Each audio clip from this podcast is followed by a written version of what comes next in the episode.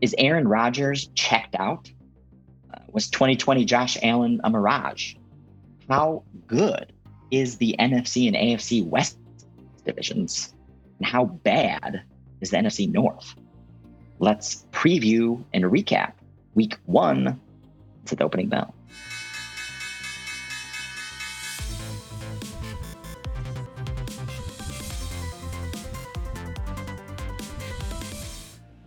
All right, let's cut straight to it. NFL football is back. I know I'm pumped. Brett's pumped. You all are definitely pumped. Probably lost a ton of money with all of the underdogs pulling the upsets this past week. But if not, stay with it. We'll be your helping guide throughout the season. So let's start from this past week, Brett. What was the biggest takeaway you got from NFL week one? Um, I think there's a lot of takeaways from this. Again, you don't want to overreact too much to week one performances, but I think there is a few signals that we can take from week one. And one of that is really monitoring and prioritizing uh, offensive line play. Hmm. So, pretty much across the board, what we saw was teams that we knew had a subpar to bad offensive line, uh, you know, pretty much struggled uh, across the board. And those teams that had, you know, stronger offensive lines uh, outperformed. Um, so I think that's like kind of one of my major kind of takeaways. Uh, but at the same time, you know, there's a lot of, um, you know, no shows that we saw. Again, like Bills kind of no showed, Falcons kind of no showed. Um, and, you know, and, and I don't want to discount those poor performances entirely. Um, but I also don't want to overreact too much to them. And, you know, it's, it's, it's, going to be good to continue to take the temperature of the broader marketplace on how they're interpreting week one results. And then try to capture uh, you know imbalances there whether they're kind of now overly bullish on a team unjustifiably so or now overly bearish on a team. Um, and, and one of the ways that we're going to kind of try to qualitatively capture this phenomenon is something that we'll be releasing um, this week and, and every week kind of moving forward. And that's kind of just this uh, uh, market narrative around all teams, kind of following every week. And we're just going to provide like a one line kind of qualitative statement on the market's kind of view following this, following whatever week's performance uh, there was.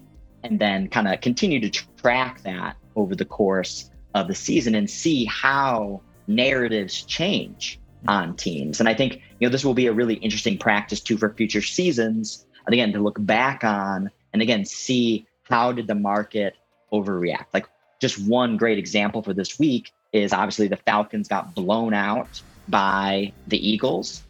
Um, you know, if you thought that that game, that game was going to be competitive, totally fair. If you thought the Eagles were going to win, totally fair. You know, you and I are we're much more bullish on the Eagles from a broader macro perspective over the course of the season than the market. Again, PFF, I think we've talked about this several times, uh, talking about how the Eagles were in position, you know, to be one of the worst teams in the league. That certainly didn't show up in week one. Again, not that maybe that doesn't happen, but doesn't look like that's going to be the case. Um, but kind of an outcome of that performance was, well, Arthur Smith is you know, he's not ready to be a, an NFL head coach. Uh, Matt Ryan looks like garbage. Like, let's time to blow up this team, time to restart. Um, and, you know, that's the week one, the post week one narrative yeah. on the Falcons. And we know after watching football for several years that week one narratives, you know, often case are not a permanent fixture for that team. And there's ebbs and flows over the course of the season. And I, I feel like the Falcons is the one team that I feel like has been downgraded the most mm. by the market because obviously the Packers got blown out by the Saints. They were a complete no show. But I, I'm not seeing a lot of people meaningfully downgrade the Packers. They're kind of giving them the benefit of the doubt. Again, hey, is Aaron Rodgers checked out? Oh, maybe. But maybe does he revert back to that 2019, 2018 version that we saw of himself that, again, didn't look that great? That's exactly what we saw uh, this past weekend.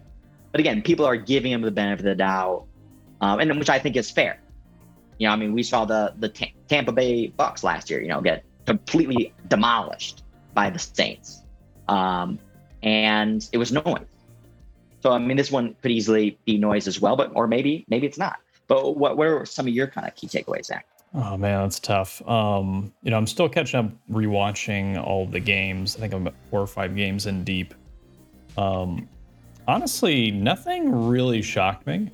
I think the preparation in the off season, kind of like you said, kind of prepared us for, you know, the high variant Eagles Falcons game. Like obviously, there's teams like the Falcons you didn't know what to expect exactly, which is why you know it was kind of tough really backing them with conviction throughout the week.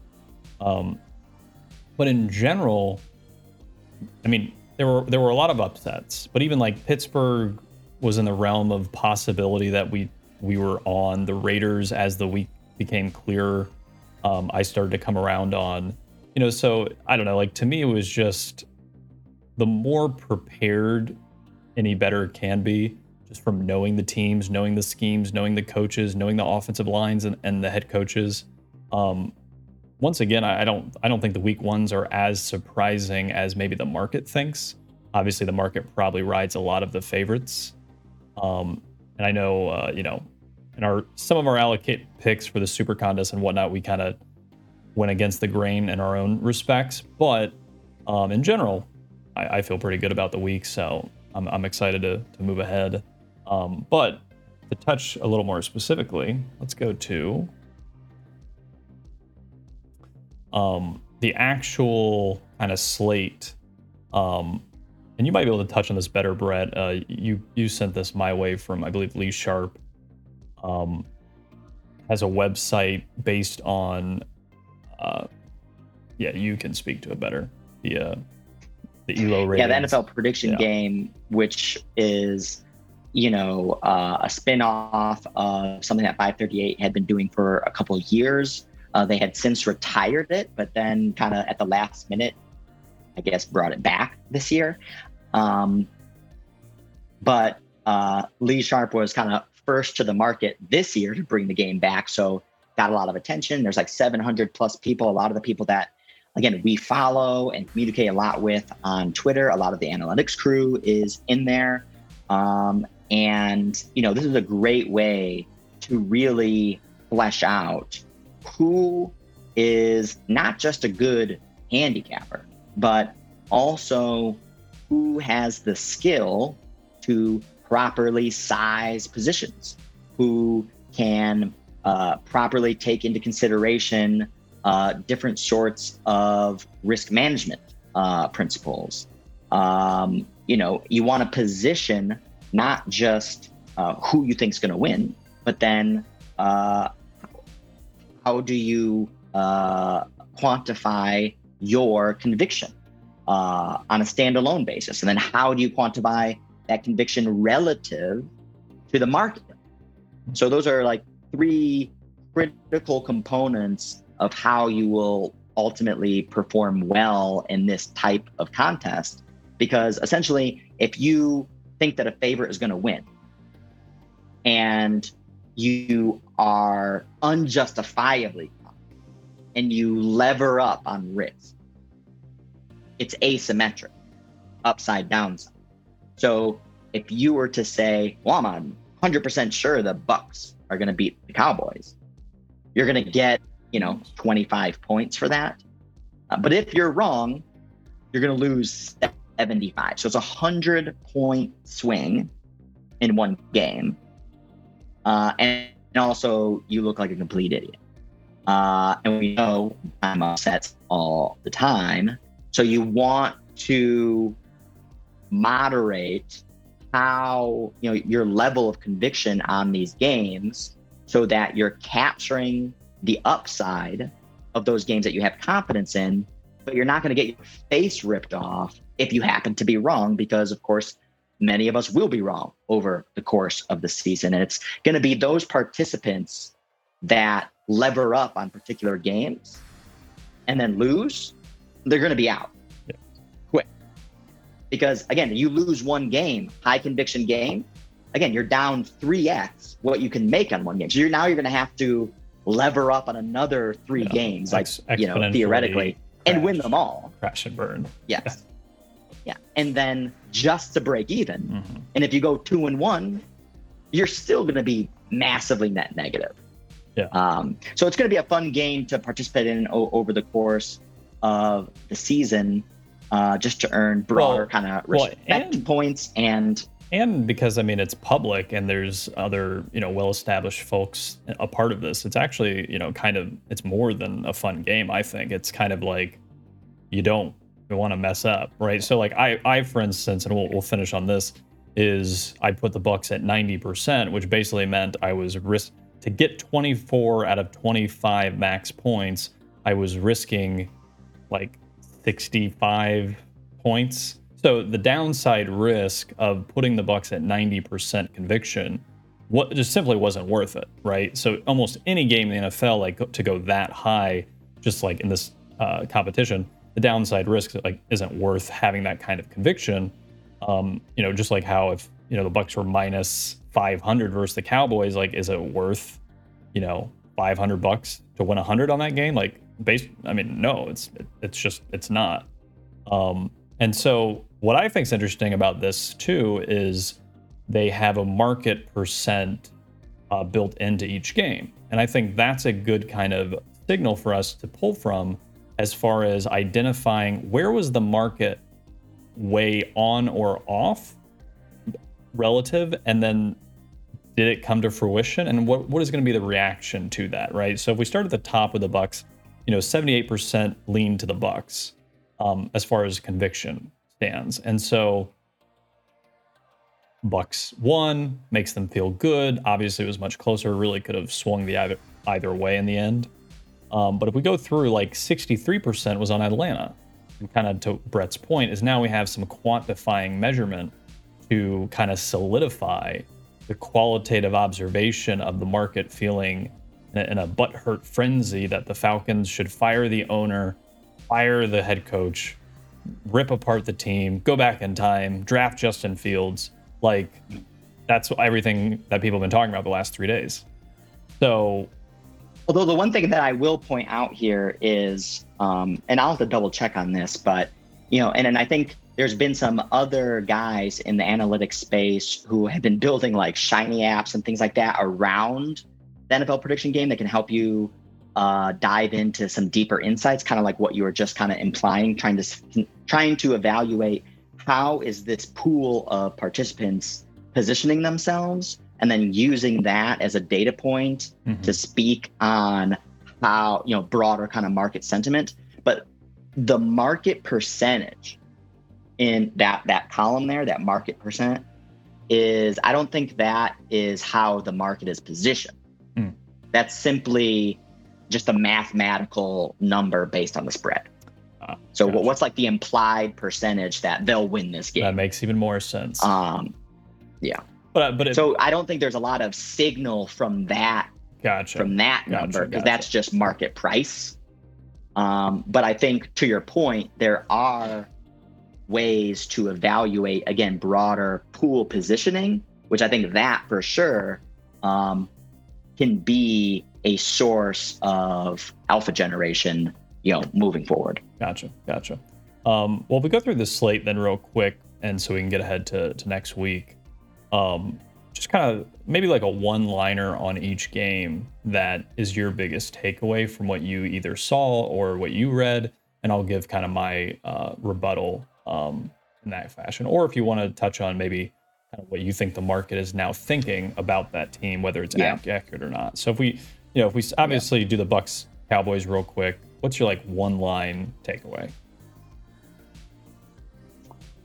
Um, I would upgrade the Cowboys from that game. Not meaningfully so, but um, I loved the fact that they threw the ball 58 times. And a lot of people were giving credit to Kellen Moore, Mike McCarthy, etc. And then there was reports, you know, and, and through interviews and things like that over the course early in the week um, about how Kellen Moore was saying that they called like 28, 30 runs. And Dak Prescott was the one then audibling out of the, the run into the pass. So, you know, it's like the immediate outcome of that game was everyone praising the hmm. Cowboys coaching staff for being so aggressive mm. and adapting to kind of some of the practices that we know some of the more forward progressive leaning teams across the league have already been adopting which is kind of this pass first philosophy throwing on early downs and this bit of news seems to actually counter that mm. that kind of market uh, perspective um, and that was really more so Dak that unilaterally made those sorts of decisions. So I'll be curious to see how that now plays out because actually what that does for me now is it makes me kind of pull back a little bit on hey this cowboys team is going to be aggressive now because the coaching staff the source of that aggressiveness wasn't necessarily the coaching staff hmm. and i wonder because they lost and i feel like mike mccarthy is prone to kind of be very results oriented rather than process oriented and say, well, you know, we lost that game, so it didn't work. And Dak, you better stop doing that. You know, uh, you know, we're gonna, you know, we're gonna give you less flexibility to, you know, change plays at the line of scrimmage. Hmm. Um, so that's kind of just my kind of kind of key key takeaway from that. Also, I think what we already knew, Bucks secondary weak, or one of the their weakest components of you know all the different segments of their team and then you know lost you know key man early on in the game and then the cowboys just kept picking on jamel dean pretty much all game which kept working. So props to them for exploiting that weakness. Um, but you know that's obviously not reproducible week in and week out. Also the cowboys lost you know one of their key offensive linemen La'el Collins. I think he's suspended now for like five six games. So you know you want to take that I know Michael Gallup got hurt during the game. And so obviously injuries is going to be something that we always want to take into consideration on a week to week basis. And we want to make sure that, you know, that doesn't slip through the cracks uh, as we continue to kind of move forward. What about you? Yeah. I mean, honestly, it's, you know, the first five series for the Bucks, um, they called a run play right up the middle on all five series, leaving obviously like second and eight for Brady. And it's just it's I don't like I don't know. And remember, there's the meme of Brady calling off late in the game a play call from um, the OC Byron Leftwich. Byron Leftwich. And you know, yeah, I love that. It's it's so the, the so you spoke to one weak point of the Bucs. So I think the Bucs are going are going to go back to the Super Bowl again, unless one of these two things is their Achilles heel and it bites them, which essentially is what Brett already said. Obviously, the secondary and number two is the synergies between Byron Leftwich's play calling and Tom Brady being a better play caller as a quarterback.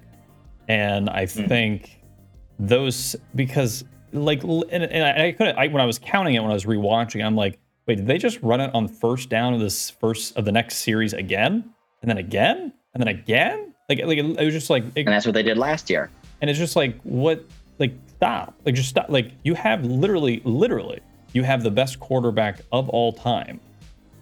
Mm-hmm. Can you set him up for success? And remember, that was our, one of our concerns around this team last year. Mm-hmm. Was the play calling? Yeah. So, so if this team runs into an effective defense, like a healthy Rams defense, maybe in the playoffs, you know, and like we saw last year when they played the Rams, or like a good defense, like the Bears last year were decent, um, even the Giants. Um, because of the play calling, it it can put Brady in a bad spot to where the Bucks offense gets a little clammy for a half or a quarter or what have you. And we saw that a lot actually last year. So that's that's my one kind of like I'm very bullish on the Bucks overall, but like be careful. Like you just you don't know when the play calling is just not going to have the synergy to to work. Um, but going to the next game, because I, I don't think I think everything we talked about already. Um, Eagles Atlanta. I have not had a chance to rewatch the game. I read up on some things. Um, any takeaways from you, Brett, on that? Um, yeah, and I think what we should do is kind of like as we go through these games, um, and like I talked about earlier, is we'll be releasing this one pager that kind of summarizes what the key market narrative takeaway from the game is. Um, I think that's what we should, how we should kind of frame these as we walk through these games. Just real quick, mm-hmm. what's the market view of this game? What's the market takeaway from this game? And then how do we personally plan to pivot from that market narrative? Do we buy into that market narrative, or do we think it's it's it's you know overly bullish or overly bearish, etc. And so I would say, kind of like I I touched on a little bit in the opening, is I would say there's probably no team that downgraded more than the Falcons in the minds of betters, of collective betters following this game. Falcons are obviously minus three. We bet the Falcons across, you know, numerous of our, you know, different exposures that we have.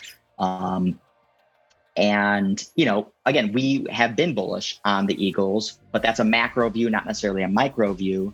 And, you know, definitely made some money on the Eagles once they got, once they kind of showed that the game, broader game narrative wasn't going to go the way we originally thought it was going to go. And we were quick to jump off that narrative because we already had this center of belief in the Eagles and particularly Jalen Hurts. And Jalen Hurts didn't necessarily play great, but he didn't play like the worst quarterback in the league, which so many people evaluated him as.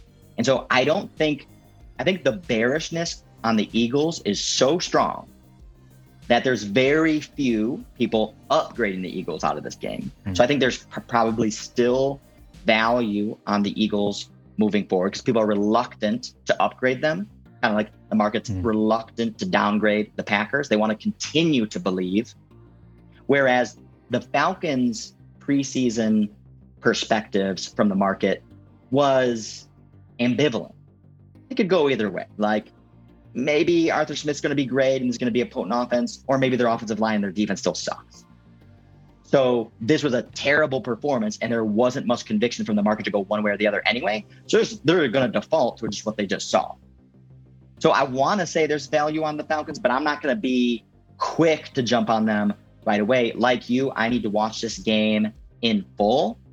But from just some of the key takeaways that I saw from the, from the box score, you know, they had two good drives right off the bat, and then it was garbage the rest of the way. Yeah, and to to finish on that, I think next week sets up terribly for them with the Bucks having 10 days to prepare and and because the Bucks did not play very well and squeaked out a win, I imagine they're probably going to be pretty they're going to be more buttoned up than they were versus the Cowboys. So you could see another shellacking um, at the hands of the Bucks, which then the market's really going to completely abandon Atlanta. Which again, I want to rewatch this game because their first two drives they had more yards, I think, than the entire rest of the game combined, right? So like it mm-hmm. so something was working early that then just completely, you know, shit the bed. And obviously the offensive line had a big part in that. Um, but yeah, so moving forward, I agree. I just wouldn't touch it with a 10 foot pole next week because of the situational team they're playing next week, though the line is like 13 and a half. Uh, but we can get to that uh, right. later. Um, so next game, uh, Steelers at Buffalo. Any takeaways or uh, market sentiment that you picked up on? Um, so I watched this game pretty closely, and um, you know this was a really fun opening weekend. I was actually, I still am in Vegas. Um, I was watching the game with a buddy and also Josiah Sharp Clark, who you know has been on some of our pods here and, and will continue to be over the course of the season. So we had a really good time. Uh, we picked the Steelers in one of our circa contest plays, um, which, you know, in one of our joint contests that we're doing with uh, Josiah uh, Sharp Clark. And, you know, and, and he was a driving force behind this game. He really liked the Steelers. And again, I'm sitting there next to him during the game, and we're watching this game play out. And really, at no point in time over the course of the first half and even leaning into the second half, did it really look like the Steelers were going to win this game, much less or not cover this game, much less win the game uh, straight up. And it kind of was just like this kept hanging around, hanging around, hanging around, and Cowboy and then the Bills just never exploiting the the opportunities uh, uh, to continue to move the ball down the field. Josh Allen missed a lot of throws, um, looked a lot more like the 2019 Josh Allen. So all those market purveyors who were pounding the table that Josh Allen's going to regress this year, Josh Allen's going to regress this year, are probably feeling you know super sharp right now uh, and vindicated. And I'm going to say that it's very short sighted, very short sighted. Yes, you are short sighted. um, this is obviously versus one of the best defenses in the NFL, if not the best defense in the NFL on week one. Um, that was one of Josiah's kind of primary handicaps. One of the reasons why he wanted to lean into this game so much was because of his confidence of the Steelers defense. That thesis certainly played out.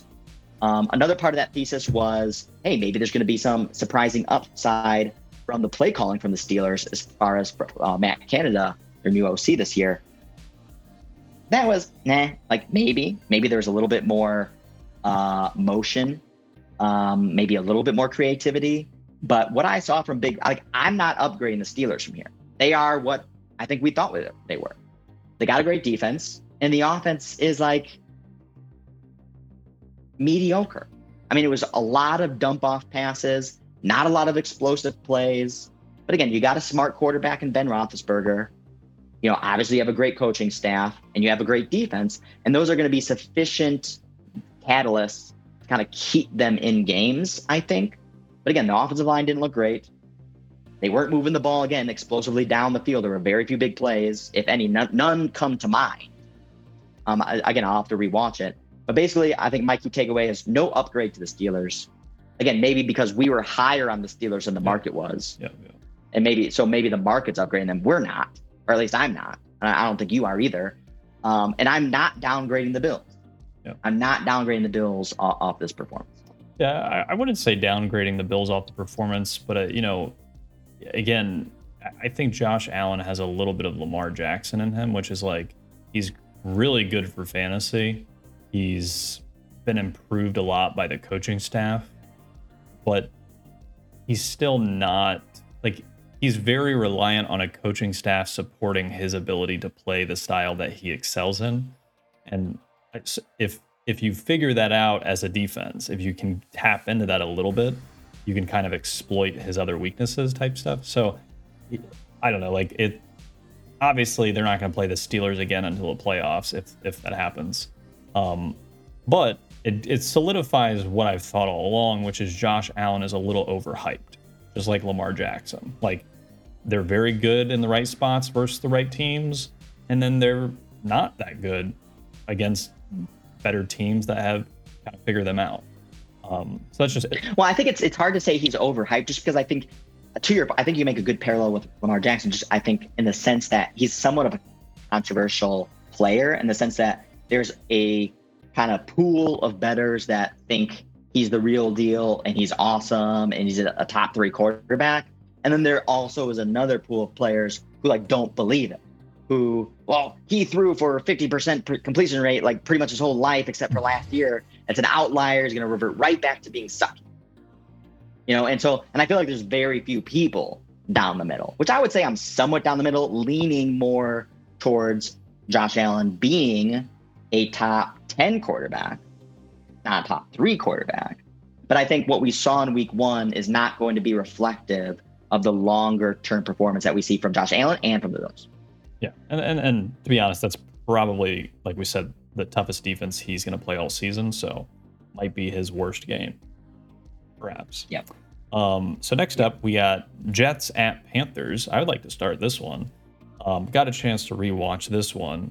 Um, you know, the Jets' offensive line was pretty bad. I mean, maybe the worst in the NFL bad, especially now that they lost their lost their left tackle for the season. Um, you know, Wilson did look who's one of the best left tackles in the league. Who's one of the best. I mean, that's going to be tough to replace.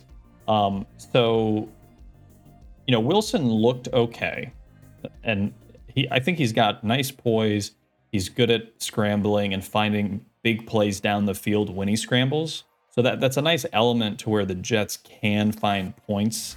Whereas I think Darnold's a little more hesitant. Like you know when he he was just more skittish, I guess, when he's under duress. Whereas Wilson has a very nice poise to him, I think. So that will play. That's why I think the Jets came back is is because of that kind of fundamental poise. That, that's good. But that offensive line is not going to make anything easy for the Jets the entire season. And so obviously Panthers could take advantage of that. But, you know, Jets are just going to be a tough team to really back. You, you really have to find the right spots, I feel like. Um, they don't suck. I think the defense is close to mediocre. Maybe not like bottom 10 in the NFL. Maybe they tick, tick closer to the, the 15 range. Maybe. Um, Aggressive. maybe it's it's tough sledding. So that's my Jets take, and, and Panthers. I just think, you know, Darnold's getting acclimated. They relied heavily on uh, Christian McCaffrey. Um, if Darnold finds rhythm with his receivers, this offense could be top ten. I mean, legitimately, like formidable offense. They have the weapons, and Darnold doesn't even have to be amazing. If he's if he's average, they have the weapons to be a top 10 offense. And, you know, I think that could carry them potentially even into the playoffs. Um, and Panthers, who were our survivor pick this week in the circa millions survivor, we have two entries, uh, one with Sharp Clark. Um, and uh, our solo entry, we picked the Panthers. Um, never really in doubt. Uh, maybe the spread got a little bit in doubt there near the end, um, but the Panthers winning this game straight up, never really in doubt. Um, and what I would say is, I'm not, I'm certainly not upgrading the Panthers from here. Yeah. One, because we are higher on the Panthers than the market. So there was nothing that I saw that I would upgrade them from an already above market consensus view uh, in I, fact, maybe I'm a little bit disappointed that they didn't score more points. One of the things that we're going to be coming out with every week too is this X-ray report that provides kind of again, Zach and I are wa- rewatch all every single game every single week, and we're going to provide this report that essentially, from a qualitative perspective, us watching the game, not just you know looking, pulling you know NFL nflfastR data and kind of doing you know looking at just the from a quantitative perspective we're getting that nuance and we're going to be providing kind of like what we think the adjusted score of these games are. And what was your adjusted score on this? It was um, the, the the Panthers won by a more by more. Yeah, yeah, I think I think I had ten to they won by ten to thirteen points more. Is what I had. Mm-hmm. If my mm-hmm. memory serves, I have to I'd have to look at it, but yeah, um, it was definitely more than a more than a touchdown. I think it was closer to eleven. And what I would say about the Jets is I liked what I saw from the second half. Again, maybe the Panthers pulled back a little bit. Again, they were already winning by like double digits and kind of just let them kind of sneak back in. But I liked the adjustment that I saw. I mean, it's hard to really judge again a rookie in the whole first game, much less the first half of the first game, especially when you have such a bad offensive line. And Zach Wilson did not have a sense of timing in that first half, especially. Yeah. Um, the game was moving way too fast for him. Um, but I think he can adjust to that. And I liked what I saw. I see a little bit of positive signs. Their defense wasn't bad. Again, I don't know how much of that is maybe again like a the Panthers offense just didn't perform as well as we thought they could have, and maybe they still will. Um, but I, so I'm not downgrading the Jets, not upgrading the Panthers. Yeah, the, the only thing I would finish on with with the Panthers is you know, I I think I slight slightly upgrade them because I think they're going to improve with their timing, and because Christian McCaffrey, I forgot. I think I think maybe the market forgot too how, how good he is, how good he is, and how they do over rely on him, but he's just he he's just Mr. Reliable to get first downs, move the chains, big plays, touchdowns. Like yeah. that's and that's and, that's people underrate it. I totally agree because he's the type of dude where it's like three, four yard gain, and now it's fourth and six and you punt. but he turns that into a first down Yeah. and extends the drive because he's able to, you know, be so agile and fluid, you know, to kind of make his way around those defenders and not just with his physical prowess, but also just with his kind of football acumen, you know, positioning, angles, this and that, anticipation, just all very, very impressive, fun to watch. Um, and yeah, he is a meaningful upgrade. Another thing is obviously he missed almost all last season. I did not see anything that made me think that he was slower, gimpier, more hesitant, anything like that. He looked prime. Yeah. He's gonna have a big year. I mean, if he's healthy, for sure. Um, so next up, we got Vikings at Bengals. So this is one I whiffed on, um, in part because I bought the narrative that Zac Taylor sucks, which he does. He's still the worst coach in the NFL, and I hate that his name is my name. But I mean, he literally cost the Bengals the game like two times, like just his head coaching decision making which is which is sad because Bengals definitely outplayed the Vikings and were the better team um, on that day on that day for sure. Um, the Bengals. So, because your adjusted score, you had, had said that the Vikings win this game. So, because Zac Taylor is head coach, Vikings should have won this game. If the Bengals had any other coach in the NFL, the adjusted score would be Vikings. I'm sorry, Bengals win this game by four points instead of three. Right. So it's it's just it comes down. It's like the Matt Patricia effect, like or when DeShone Kizer was the Browns quarterback. You, it, they're just so bad in in like game decision making you know live action how to function just at a like even an average level that they're always making negative um, ev choices and it just compromises the positioning of the team of their ability to win. I mean bengals should have lost that game. They were up 14 points in the what in the fourth quarter? And, and the vikings had seven points. They like it, it could have been a blowout by the bengals like and it probably should have been. But that's like, but they went into OT and should have lost if Dalvin Cook doesn't fumble the ball, arguably when he's sitting on the ground. It's just like like complete head coaching numbskull. And but you know, on the flip side, the one thing they did do is their schematics. Um, they did a lot more, uh, basically uh, having Mixon in the backfield to protect, um, having the running backs to protect Joe Burrow. So because their offensive line isn't great, that helped give Burrow a little extra time. Um, so I think they may have like fixed some schematics because they're young coaches and they're a little more, you know, willing to accept critique and improvement. But in-game decision making is just like still bad, and I don't I don't know how. It's very difficult to handicap this team, in my opinion, because of that kind of like macro just factor. Um, Yeah. but yeah, that's And, and so I, I I need to rewatch this game as well. But so what's your kind of key takeaway in, in in a sentence or two on on Joe Burrow? Joe Burrow looks good. I, I think if he has time, he, he's very efficient. He's very, he's he's he's strong. He's a top 15 quarterback, I think already, um, Mhm, for mhm. sure. He's and he, he's got the right mentality. He's got the right attitude. He, he's he's really a no bullshit, you know, talk shit. Like like he's just out, he's out there to win it. Like he's he's got the right makeup. Um, so I'm I'm very impressed. Honestly, I think I think he's right up there with. I know Justin Herbert gets all the love, but I think the two of them probably are going to be neck and neck for for a while. being mm-hmm. Best QB in that class. And and so this is another game actually where I would say, you know, the market may be a little bit torn on. I don't. How do you feel like the market is is viewing the Vikings now? I think they think the Vikings probably suck, and I I would think that's silly.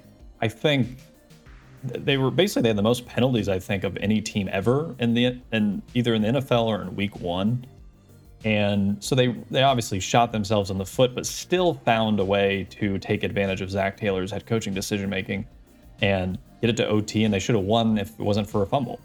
So on the road, and and Cincinnati was I mean so far one of the most popping crowds I've seen, and I mean they were jacked and they were a full capacity stadium, and there was three false starts in the first drive for the Vikings. So I'm sure that had some effect.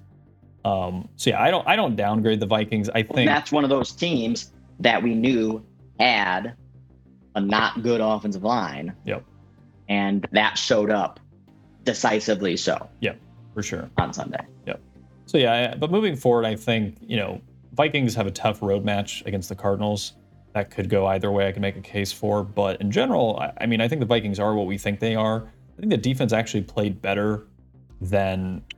I think the defense was out schemed by Zac Taylor and um, the offensive coordinator. So I don't know. I mean, it's, it's what does that say? If you're out schemed by ostensibly well, one of the worst coaches in the NFL, yeah, but but again, it, unless you're upgrading that, no, but staff. you have all off season to kind of like get it right once. True, true. You know, true. so you, that, that's that's actually where like worst coaches should have their best day. Like you can scheme the whole game, like you have all off season to do it. That's true. So that's true. Yeah, I, that's I don't. True. I don't really. I take it with a grain of salt because I mean we have to see how the Bengals perform. You know, because again, it's mm-hmm. just it's just the bad decision making in game makes me think like like you can't teach an old dog new mm-hmm, tricks. Mm-hmm, like it, it's not going to last. Like it's going to come back to yeah. reality. No, I think that's a really good point. Is to say, you know, because there were some good performances that we saw this week from bad from what the market would say is our bad coaches. Hmm. So I mean, the Eagles coach, I mean, he was like the favorite to be like the first coach fired this season. This is his first year. I like I like and obviously you saw you know a pretty a strong performance from the Eagles. Same thing obviously from the Bengals. Kliff Kingsbury, another coach that you know maybe a little bit controversial. Maybe there's some people who think he's you know a really great head coach, but I would say most kind of more sophisticated sports bettors have him as a bottom tier coach. He and, and the Cardinals, you know, decisively trounced the Titans. So, but I think that makes a good point is again, if a bad coach is going to put together a good scheme, it's going to be one that takes six months and it's for one game. And then how do they adjust when it when they only have six days? Yeah. You know, so I think it's a good point as far as you know being patient on you know uh, altering your priors on some of these teams that you thought weren't going to be so good and the performance ran counter to that thesis in week one you know be patient well, with and your reevaluation and you have to consider i think like every team is at a different stage to start the season especially with the preseason that some of them didn't even play their starters at all so, you know, it really take a week one and two kind of like with a grain of salt of just like, don't say this definitively is what this team is. Because they literally, like, kind of like the bucks last year, is why I was so bullish, is the market didn't realize that the Bucks were literally spending the first five weeks of the NFL season figuring out how to like how the team functions. So like you can't you can't get too high, you can't get too low. Like you're literally just trying to figure out like how do we play football together? Like, who, who do you like going this way or that way? Like, although what I will say is, I feel like there are some broader takeaways in the sense of like when the Colts lost to the Jags in Week One last year. Mm-hmm. I don't think like too many people meaningfully upgraded the Jags off that, but I feel like what that game showed was that the Colts were not going to be Super Bowl material. Yeah. And what I feel like that I can take away from this week one is the Packers. The Packers are not Super Bowl material. Yeah, yeah I, I think that that makes sense. Um, which actually we could just go to that game. So Packers Saints. Any other takeaway besides that? Or I I, I got to rewatch that well, game. I'm well, this was a game. I mean, again, we, yeah. Uh, I mean, this was a game that me, you, uh, Josiah, all on the Saints. Yeah. Um, you know, there was really, you know, we tried to make an argument for taking the, the Packers again, as you should do when making any picks. You want to be make that devil's advocate perspective, uh, because if you can't, then you're not seeing the game clearly. You can't like one of the things I want to make sure we don't say, especially publicly when we're on podcasts and streams, but even in private, yeah, is it I cringe when I hear other better say, I can't see X and Y Z happen. I can't see this team winning. I can't see this team covering. Well, then you don't have a lot of imagination. Hmm. This is the NFL. I can't see the Packers losing by 30. You can't. It doesn't mean that it's probable, but you're saying you're discounting as like an impossibility. You can't see it happening. I could see it all happening. And that's why when you're making your different picks, you always want to say, well, what's the counter argument? And if you say, well, I can't think of a counter argument, you're not seeing the game clearly, move on. And this is kind of a good time to maybe bring out another one pager we're going to be releasing over the course of the season, which eh, in which we're going to start here in week two, is essentially trying to determine an argument for both sides of every game. Again, in just one or two sentences, real quick, real brief, something you can easily digest. And I think will be good helpful for our process as well, because what you have to do is you have to make the case for both. If this team covers, this is why. If this team covers, this is why. And when you kind of go through that process, I think you know you'll help really kind of narrow down your your highest conviction uh, perspectives. Yeah, uh, I dig it a lot. Um, yeah, I, I, don't. I don't think. I think this one's probably an outlier game for both teams. Um, so I, I don't think. Well, okay, well, yeah, I, I, didn't say. I'll just, I'll just say one one yep. takeaway in one or two senses, which is, uh, again, Jameis Winston throws for five touchdowns, uh, barely threw for hundred yards. Very efficient offense. All right, not very Jameis Winston-y. And Sean you know, when again I was sitting watching the game, you know, Josiah made some really good points around, you know, um, um, name something in my mind, the Bucks Bucks coach.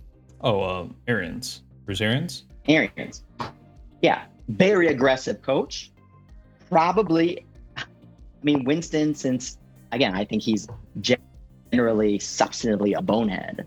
Uh, that you give him the leverage to be aggressive and he will exploit it to his own demise. Literally. Whereas Sean Payton, what it looks like, is going to say, No, you do not have free reign. You are going to do what I say, exactly what I say, and that is it. We're going to be conservative. We're going to leverage your skill set because obviously Winston has the physical attributes to be a great quarterback but I think he's very Jared Goffy in the sense he needs a coach to like be his brain for him. And maybe Sean Payton is going to be that. And if that's the case, Jameis Winston has more physical uh, prowess than someone like Goff. So if you can take that, put interject Sean Payton's brain into Jameis Winston, then well that can pose some problems.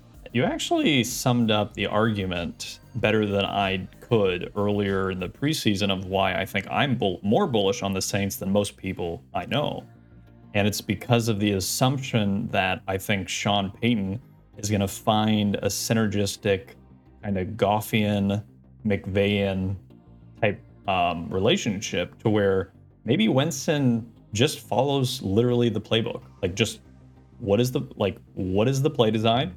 I just do that. I don't need to. I, if it's not there, I do this. Like, like dumb it down. Like literally, dumb it down for him. Make it at mm-hmm. his at his level, because they still have skill players. They still have a great offensive scheme. They still have some very good defensive pieces. Now they're a little banged up after this game.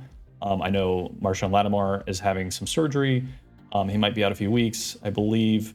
Uh, I think that offensive lineman went down as well. Um, Davenport mm-hmm. defensive line went down.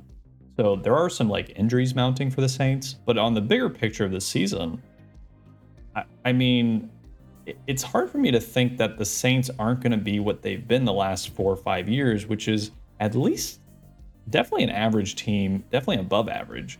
So 8, 9, 10, 11 wins type team is on the table. And I think the market had this kind of like, they lost Drew Brees, they're going to go six wins, seven wins. And it's like, well, and that's what happened every season when he got when he would get hurt. Yeah. was the Ram, the, the Saints were then immediately discounted.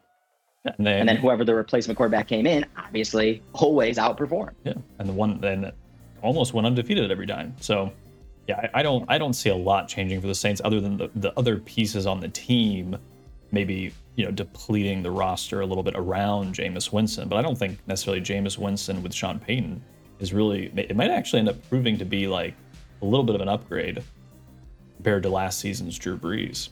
So Definitely could. What, what I would say is, I don't think Jameis Winston's going to always be kept under wraps. No. Like, I think he's going to show his ugly side from time to time. mhm. You just you just can't keep the bad decision making bottled up too much. Doctor, what is it, Doctor Um, Jack- so there's gonna Mr. be- Jekyll, Doctor Hyde type personality. Yeah. But I think it's going to be obviously less severe than in the in the past when you had coaches like again Arians who probably weren't even trying to do it at all. Hmm. Um, the other thing is Jameis Winston did throw an interception in this game in the end zone, um, and there was a penalty, so it was called off. So that's again another thing that you might, you might miss that if you're not watching the game. Um, again, wouldn't have changed the outcome, of course, since it was such a blowout. Um, but the, one of the reasons why I liked the Saints going into this game and what we talked about in our kind of in our war room leading up to our picks in on Saturday was I liked the the Saints because I feel like everyone kept talking about how this wide receiver crew is by far the worst in the NFL. And I'm like, first of all, have you seen the Lions? There's much worse. First of all, I don't even think the, the, the Saints wide receivers crews are bad. And that really showed up big time in, in this game. They were not a handicap at all. Hmm. Um, you know, so uh, that was kind of like the main driver. And again, I, I wasn't too bearish on Winston anyway. And I kind of like the main thesis was basically the Saints were minus three to start the offseason when the market already knew Drew Brees was going to be out. And then just to change a venue um, and the loss of Michael Thomas, they didn't play with Michael Thomas all last, like basically all of last year, um, is worth six, seven points. It just seemed unjustifiable. So it wasn't like we thought, obviously, the Saints were going to run away with this. Um, I thought the Saints could maybe win straight up, um, but the four plus four, that was juicy, and I'm glad we were able to, uh, you know, catch tickets and, and, and make some money on that. Yeah. Um, let's go to so San Francisco, Detroit. Um, I think this was pretty obvious once I didn't watch it yet, but San Francisco was up 41 to 17, running away with the game literally, and then Detroit mounted a little bit of a comeback and almost got lucky in the end, and somehow maybe had a chance to tie it to go to overtime, but um, obviously came up a little short. Um, seven, seven and a half hit got over, you know, the eight and a half, nine probably feel pretty shitty. But um, yeah, any any takeaways from this? Are, are the are the Niners obviously they had some big injuries. They lost Mostert for the year, which running back doesn't really Yeah. matter. But they lost Verrett, which is a big deal. They're a cornerback. Yes. Um, they signed. Which, of course, I mean, signed Dre Kirkpatrick, I believe, to replace him. I don't know if that. I mean, capable veteran, but we'll see how much of a the Niners are habitually one of the most injured teams in the NFL. And we talked about in our preseason preview of the Niners that 2019 was the outlier of them being very healthy, not the inverse. 2020 was not the outlier of them. Maybe, you know, obviously they don't get, they get that hurt every year. Um, it's hard to obviously identify what the driver is, is coaching conditioning or what's going on what's in the water over there. Um, but the thing is, Jason Verrett, I mean, if you handicap that he would play more than eight games this year, then you don't know what you're doing because he gets hurt every year for last year of like of all seasons.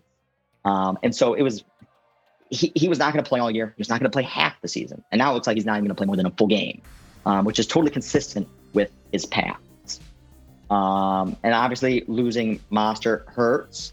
Um, you know, I mean, there's only, only so many running backs you can lose. I think Elijah Mitchell obviously looked pretty decent.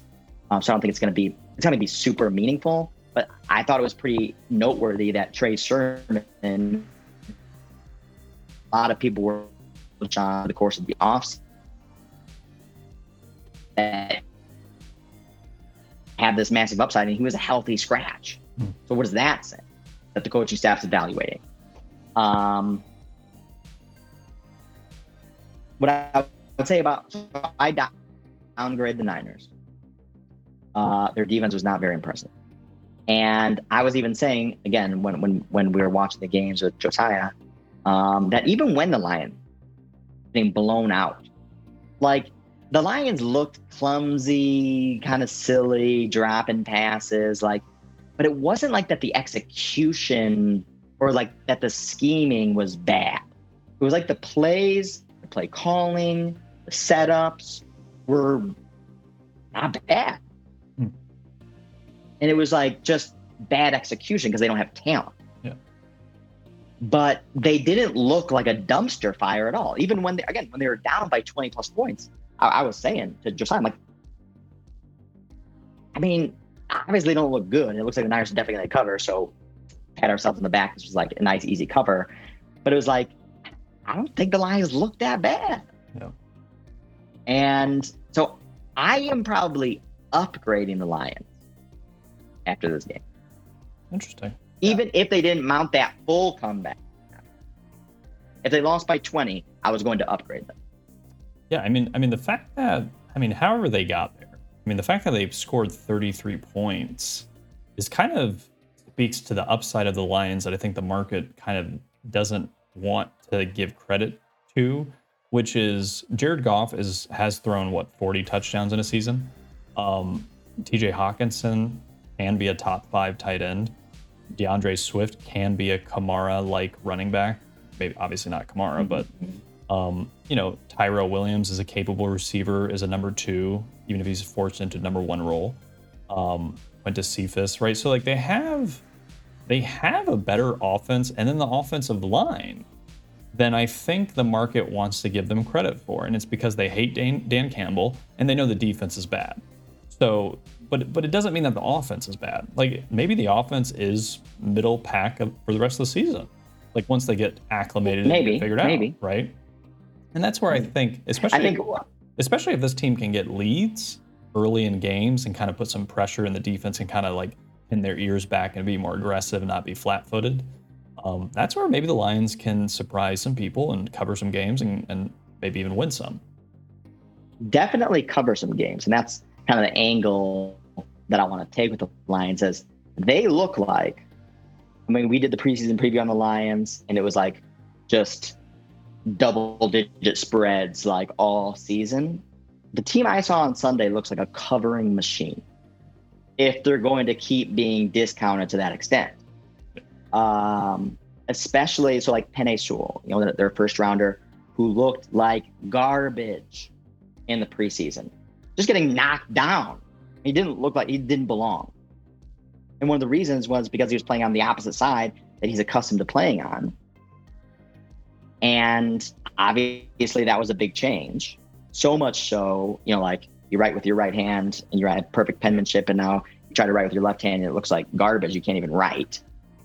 Maybe it is exactly like that. I mean, I'm, I'm offensive line. I never played offensive line, but it seemed like that was the case, at least for him. And then in this game, obviously, you know, they lo- lose Decker, one of their best offensive linemen. Um, but then that means he shifted to take his place, went back to his traditional s- slot, and then he played awesome. Played exactly like what the Lions thought that they wanted from him, as you know, a, a top first round pick. So this could, this whole move, just by happenstance, could change the entire trajectory of this dude's career. You know, instead of being out of the league, maybe, or something like that, you know, put him in his rightful position, and now you know he looks as good as advertised. So um, again, it looks like again the Lions' offensive line outperformed, played well. That's going to keep them in position to cover games. I think. It's a good point. Anything on the Niners? Again, I would just I would I downgrade them. Um, the key injuries. I mean, the, the Lions' defense obviously did not look good. Um, again, I'm not downgrading the Lions to the extent I think they're bad, but again, we're, we're high we're high on on on the Niners, especially if they were going to be innovative with rotating kind of quarterback play. Um, but given what the rest of what I saw, from the NFC West, I think the Niners are going to be hurting. Yeah, yeah, I think so too. Um, I have to rewatch the game though. Um, Jags, Houston. We uh, I'll I'll start real quick. I was on Jags all off season, buying the hype of the Trevor Lawrence Urban Meyer marriage. Probably because I'm a Tebow fan and they signed Tebow, and I kind of just like sticking it to people who hate Tebow, um, even though he's obviously not cut out for the NFL anymore. Um, but as it got closer, you know, Brett was pounding the table about wait, wait, how come no one's giving the Texans any credit for having a proven veteran quarterback and a bunch of proven veterans and the oldest roster in the NFL? Like these guys all want paychecks. They all are playing for pride. They they all have experience, and then they're playing the rookie on rookie on rookie Jags, right? Like it- it's just like from a as that argument continued to kind of um, you know live with us we i know brett was more on texans than i was but i i was on the jags. I even put bets out on the jags preseason. And as it got closer to game time i was reversing that position because it just didn't make any sense. And texans it really was texans or off. I even i think posted to twitter jacksonville was not a playable side. You could not play jacksonville in this game. You're an idiot if you played them. And i was an idiot because i played them too early. But it, it was just kind of that clarity of Urban Meyer has been a shit show. Um, Trevor Lawrence is an overhyped rookie. Jacksonville does not have a great roster. Um, and, and, you know, it's going to take time for this team to even get into a position of being decent. So, whereas Texans have a bunch of veterans, Hmm. proven veterans. Tyrod Taylor has started for three different teams to start the season the last, what, three years? That, that shows that teams literally are like, you are good enough to be the starting quarterback on our, our team the last three years. So, yeah, that, that's just kind of my um, kind of macro view on this. Anything from you as far as downgrade, upgrade? No, because I think this is one of those games that played out exactly how I was kind of narrating it Mhm. to you prior. um, that everyone, because you're talking about the fundamentals too. Outside of the fundamentals, just the the line was bad. Yeah. Well, and that's I mean, they're at home getting more than a field goal. Well, and, and the Jags, Um, and, and we even said that I think was, how are the Jaguars, who've proven nothing, minus three and a half in a division game on the road? In what universe are we living in? What that, that's an entirely overhyped line. It's all hype. As there's no there's no basis Well, for that. And the other thing is, is you know, plenty of, you know, I saw plenty of just super negative sentiment on the Texans as far as name one player on the Texans offense. Mm-hmm. or this is one of the least talented teams in NFL history. What what are you talking about? Like they have Brandin Cooks. They have Mark Ingram. David Johnson, Philip Lindsay, Mark Ingram, who maybe each on a standalone basis is not an elite running back, but I wouldn't count any of them as the worst running back. And then together, it's very complimentary. I and then Tyrod Taylor, you have one of the best offensive linemen in the league as well. Um, again, the offensive line's not good, but you have, you know, spots there. Um, and you don't know what you're going to get from the coaching staff at minimum, at least. Like you could get a surprise. Um, and the market had discounted them as basically the worst coaching staff, so there was no downside pretty much for that. It was it could only be upside. Um, and again, by no means did I think the Texans are going to win by 30 or whatever. Um, but and again, I, I'm not again, I'm not upgrading the Texans. The Texans are what I thought they were going to be. I'm not downgrading the Jags. The Jags are what I thought they were going to be. Again, Urban Meyer is not a coach that takes adversity well. He quits, in fact. He quit. So, I mean, I was at UF when, you know, he quit. And, you know, that was like the first bad season that UF had had, and he couldn't take it. And then obviously, you know, uh, um, I, I don't. There's very, there's nothing to like about the Jags. There's some to like about the Texans. Again, like I don't know. I, I'll does it look at market pricing, future market sentiment. I mean, I don't know how the market is is upgrading the Texans right now. Uh, I need to hear more about it. But I mean, if the market is dismissing this game, then there's still upside on the Texans. If people are meaningfully upgrading the Texans, then, then there's not Yeah, because the Texans are still not going to be good. Yeah, yeah. No, I, I don't think they are, but I mean, but Texans, I think, did establish that they are potentially dangerous against teams that underestimate them. I mean, because because of that, I mean, and, and it is an underestimated kind of through line. Is you know when you have such a veteran savvy team, you have like you know you have the ability to have that kind of upside performance because they've been there before. They they know how to play. They know what to expect. Like it's like there's no surprises, right? And and that's you know it's like a veteran you know basketball to any any sport. So um I might actually I just think Tyrod Taylor is going to get worse yeah he- over the course of the season. for sure for sure. I mean he definitely probably has This is probably his best game of the year. Yeah, yeah, I, I would agree with that. Um, but yeah, I think, and, and to just finish on Urban Meyer, I was bullish on Urban because, in part, um, the market was kind of shitting on him from the very beginning. And like, I kept trying to give him the benefit of the doubt, kept trying to give him the benefit of the doubt, even like at the Jags to give him the benefit of the doubt.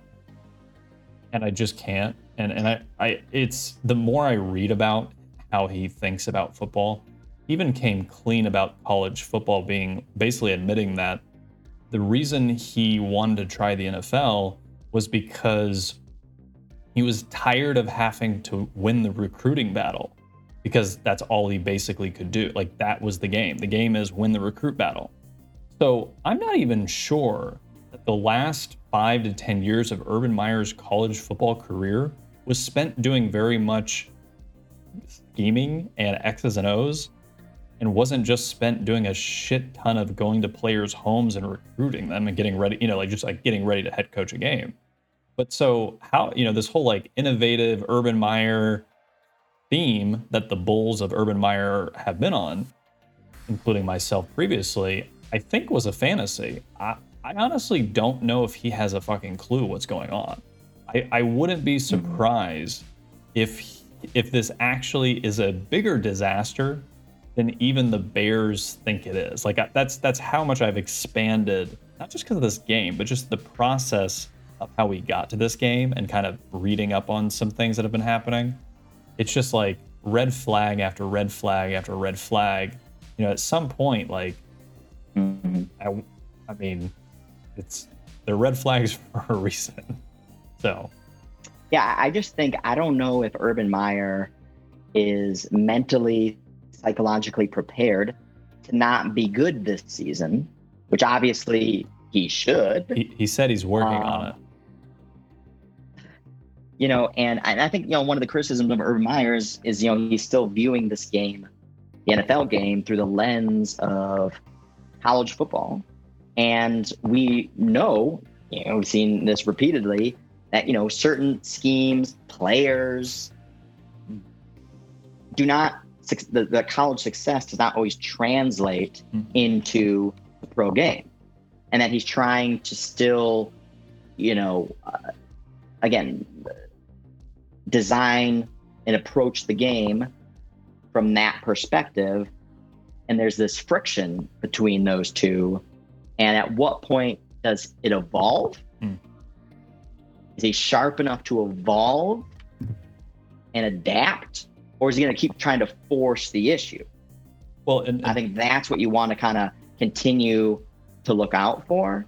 And um, I don't want to. Again, like I said, I'll I'm be- I'll be bold- Jaguars. no, I'll, I'll be bold. I, I think the Jaguars are currently unbettable until there is a sign that, to your point, that Urban has figured something out. Because in all Yeah. honesty, Totally. I I wouldn't be shocked if he he doesn't figure it out, he can't figure it out, and it just becomes a complete shit show. Based on what I've been reading about how he's handled some things and how there's already some, Mhm. you know, some coaching staff issues.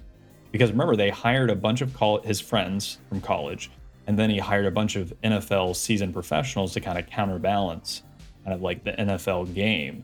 And so he's one, he's probably got too many cooks in the kitchen with varying views on how teams should be operated. And you know, using threats and I'm gonna, you know, you're gonna lose your job, taking over drills of, you know, position coaches if they didn't get things right, like very college minded. And that's that's not gonna work. This is not gonna work. It doesn't not in the NFL. These are adults. Like No, I, I totally agree that Jags are unbettable at this point in time. You, you got to wait to see some signs of adapt adapting. And what I saw from Lawrence was not terrible. I mean, again, he threw some, you know, three picks, I think. Um, you know, again, the decision making is slow. Um, but but I wouldn't say any. I didn't see anything where I'm like, oh, this is uh, an un, you know, like an unfixable flaw. Um, so it's still TBD on him. Uh, I feel very justified in one of the things I was talking about during the draft was that Mac Jones going to be the best quarterback out of this quarterback crop. And uh, and I was talking again at the sports book with Josiah and my friends that you know one of the animosity part of the animosity that I have for Justin Fields is partly unjustified. Most of it is substantive, I think. Again, I'm bearish on Justin Fields longer term, but part of it I'll acknowledge is emotional. And I, I'm from Chicago. I'm a Bears fan, and I'm just pissed that they took Fields over Mac Jones, um, which I feel like is totally consistent with the Bears making bad decisions. And again, trying to go for the sexy choice, the highlight reel quarterback who may provide short term excitement, you know, uh, but long term what's funny You know, is disappointment. they're doing the, the typical i know there's a term for this somewhere but basically like doubling down on negative um cho- like bad choices right so the first bad choice was rushing to get a mitch Trubis- trubisky instead of getting the flashy um, deshaun watson choice right like get the flashy Or Patrick Mahomes. or obviously Patrick Mahomes. Um, and then doubling down where ah we we missed we we got to go back in time and do it again, but this time and reach Yeah, for They're something. butthurt. And and so literally they they're doubling down on their losses. They're hey uh, let's double the bet and then they're gonna lose this one again. And it, so yeah, they bet ac- on red, didn't win, so now let's bet on black. It's actually my bearish case on Justin Fields is only because the Bears drafted him. I don't even I honestly don't know enough about Justin Fields to know if he's good or not, whatever yet. Um, you watched that Northwestern game. Uh, You, you, Or at least you. You've told me to several times. but, but I mean, if you think about it, like, like kind of like the proofs in the pudding from teams evaluate. Like Bill Belichick was like, "Let's go get Mac Jones. Let's go get him." Um, the Bears were like, "Let's go get Justin Fields." like, uh, who are you gonna trust? Like, who? Like, just from I, I'm not the ex. Like, Bill Belichick knows more than me. Trust Bill Belichick. Well, and there was the news over the last couple of days that we talked about offline uh, around the Niners and Shanahan Mhm. actually wanting Mac Jones, and it was higher level management outside of kind of like direct kind of football IQ that kind of unilaterally decided they they wanted Trey Lance, Mhm. and they actually had to convince Kyle Shanahan to go along with it. And that was one of the reasons why, again, you and I were, you know, not skeptical per se, but it's kind of like, I don't know what to make of Trey Lance. It's like, I'm not bullish, but I'm not bearish. I mean, if Kyle Shanahan likes him, I'm going to give him the benefit of the doubt and say he probably knows what he's talking about. But now it comes to light that maybe even Kyle Shanahan didn't like him.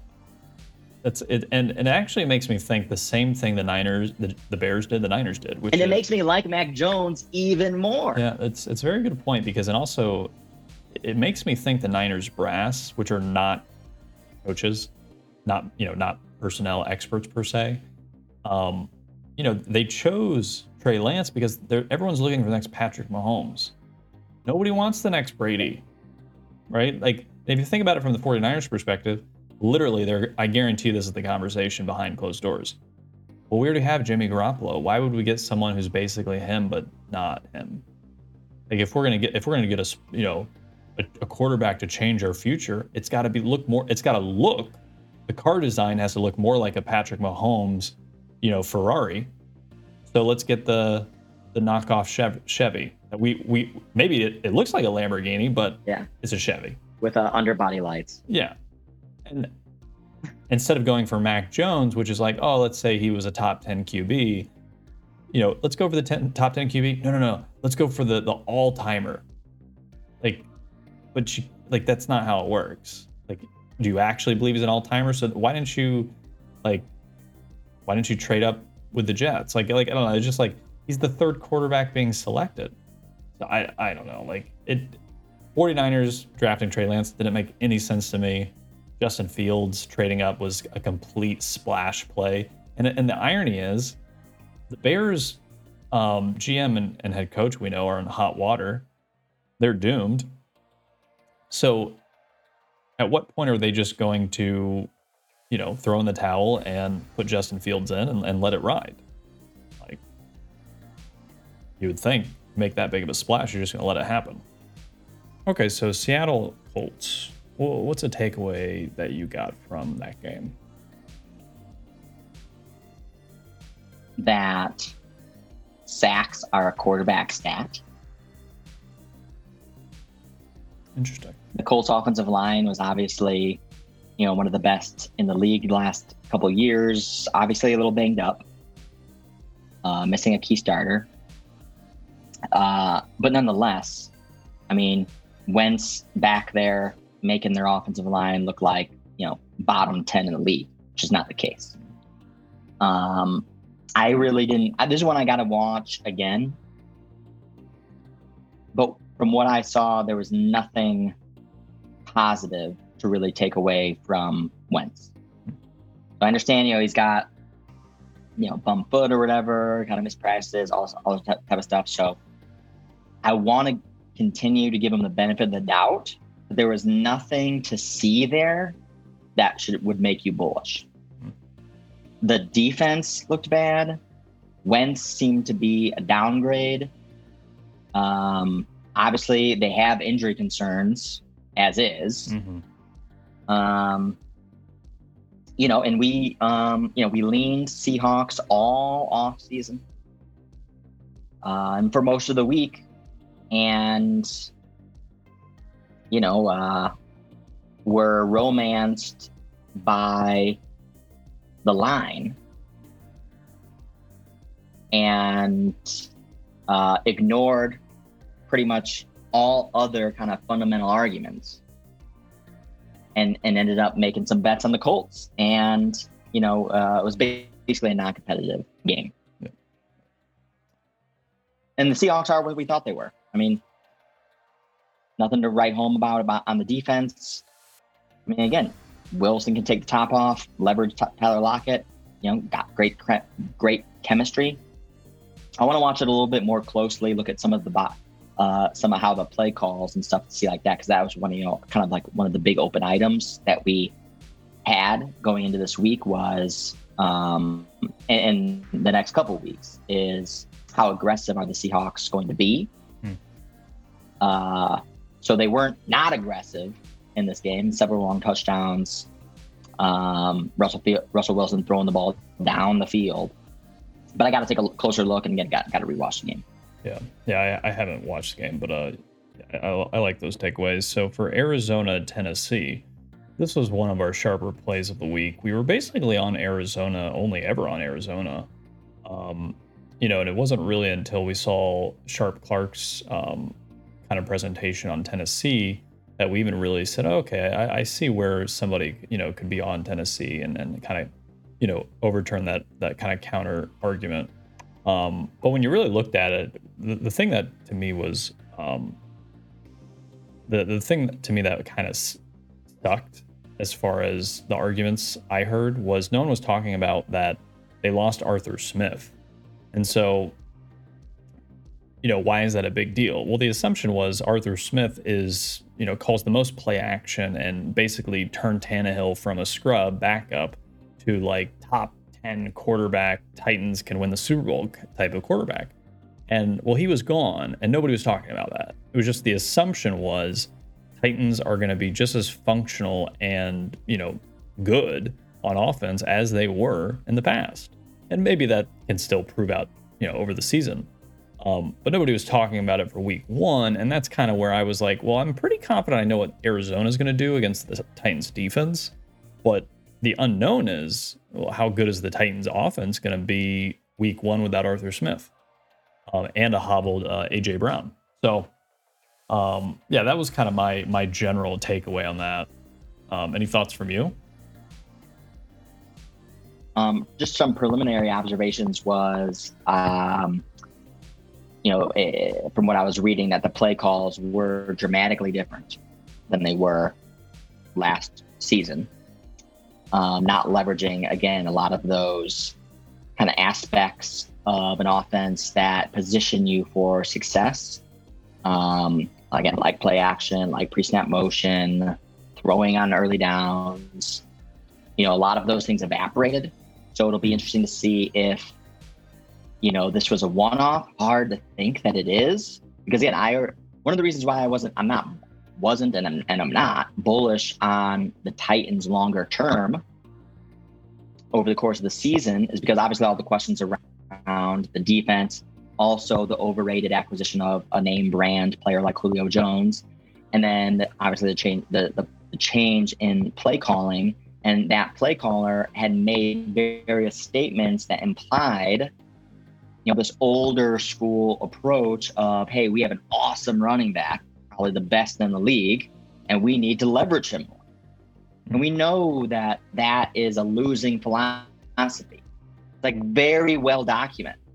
Unless, again, you have a quarterback like Lamar Jackson or something, can really start, you know, like messing with people's you know minds because there's so much kind of motion. Or again, like a quarterback like Kyler Murray, where you can really attack from so many different uh, players and, and and angles and things like that.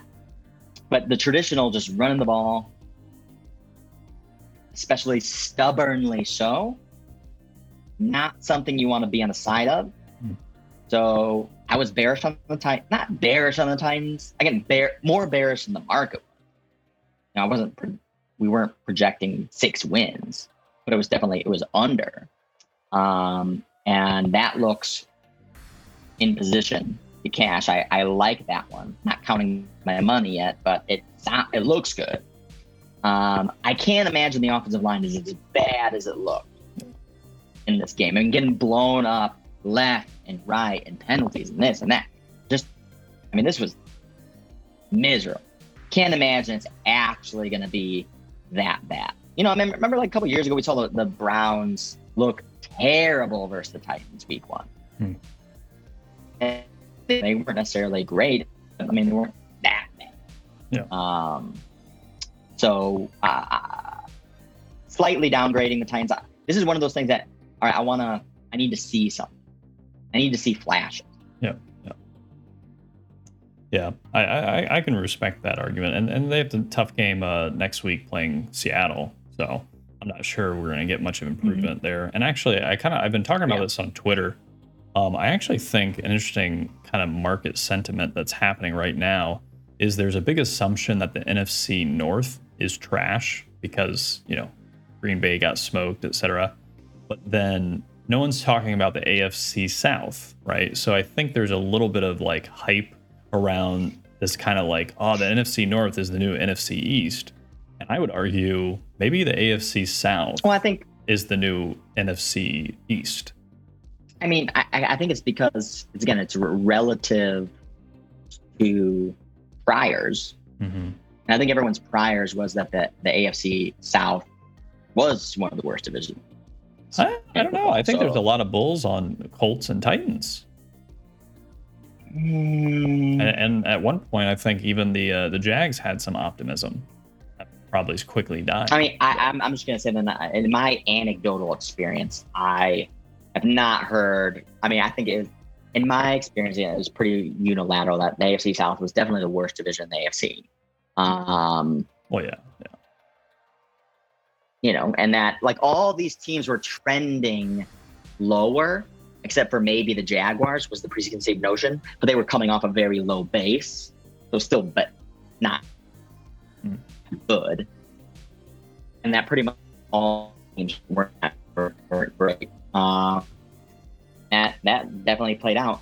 What I would say is I'm not upgrading the cards either because you know, first of all, you shouldn't unless something totally outlandish happens. If you bet on a team and it wins, it doesn't mean you have to upgrade them. Yeah. If you bet on them and they won, then they did what you expected them to do, right? hmm So I don't get it. So we we bet on the cards, thought the cards were gonna win, thought the cards were gonna cover. They did. All right, pat yourself in the back, move on. I'm not upgrading this team because one of the reasons why we thought that they were well positioned because you know again this is one of the older teams in the league as well, brought on a lot of veteran leadership, and Kliff Kingsbury has known been known to coach well early in the season again because he's not super creative, kind of gimmicky, like uses things that kind of catch you by surprise early on in the season. But then again, it, it grows old, kind of like because again, it's not that creative. You know, it's like sucker punching something. Yeah. You know, like oh, you, you got me. Like try it again. You know, and hmm I think that's kind of like what the Kliff Kingsbury effect does. Kind of sucker punches some teams early on in the season, and then kind of there's no more because you know there's no, uh, you know, impressive scheming or process to sucker punching. Yeah. You know, and so I, I want to continue to see like I, if the if the cards look like this again next week, I'm not upgrading them. I need to see it week five. I need to see this consistency from them. I'm not sure we're necessarily going to see that. Um, one of the things we talked about in the preseason podcast too was that this team is one of the older teams in the league, and that that could either play for them or against them. Hmm. All ultimately over the course of, of the season. So you know we'll continue to see how that plays out. JJ Watt looked awesome. Hmm. So, but again, you know, getting older, injury prone. We'll see how that you know kind of uh, plays out over the course of the season. Um, next game, Cards, Washington. Um, I rewatched. Chargers. Sorry, Chargers, Washington. Um, I rewatched that game. Chargers look. I'm not gonna lie. Chargers look really good, and I'm definitely upgrading them just for my own power rankings because I wasn't as bullish on them. I think as like when we did the AFC West pod with Josiah. Um, but Herbert is very much in control. Their offensive scheming was very impressive as far as just, you know, yinging and yanging at the right time to get their players in position to succeed. Um, and then the defense was aggressive, got some pressure, um, looked very capable. So, I mean, Chargers are definitely, especially without Anthony Lynn, this team is definitely at least an 8 9 win caliber team to potentially maybe 11 12 wins. Like, I think I'm that bullish on the Chargers just because Anthony Lynn's not there. So they're, the, they're better talent this year than last year with much better coaching, is, wh- is what I'm getting.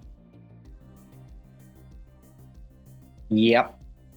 I'll say I, I modestly upgrade the Chargers.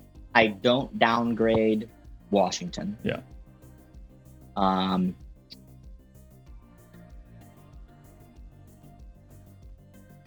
I didn't watch this one super closely, so I need to take I need to watch it as well.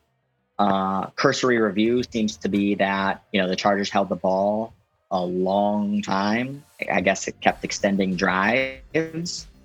Um, I know there was a couple kind of key catalyst plays that really swung the game one way or the other, like turnover type plays, penalties.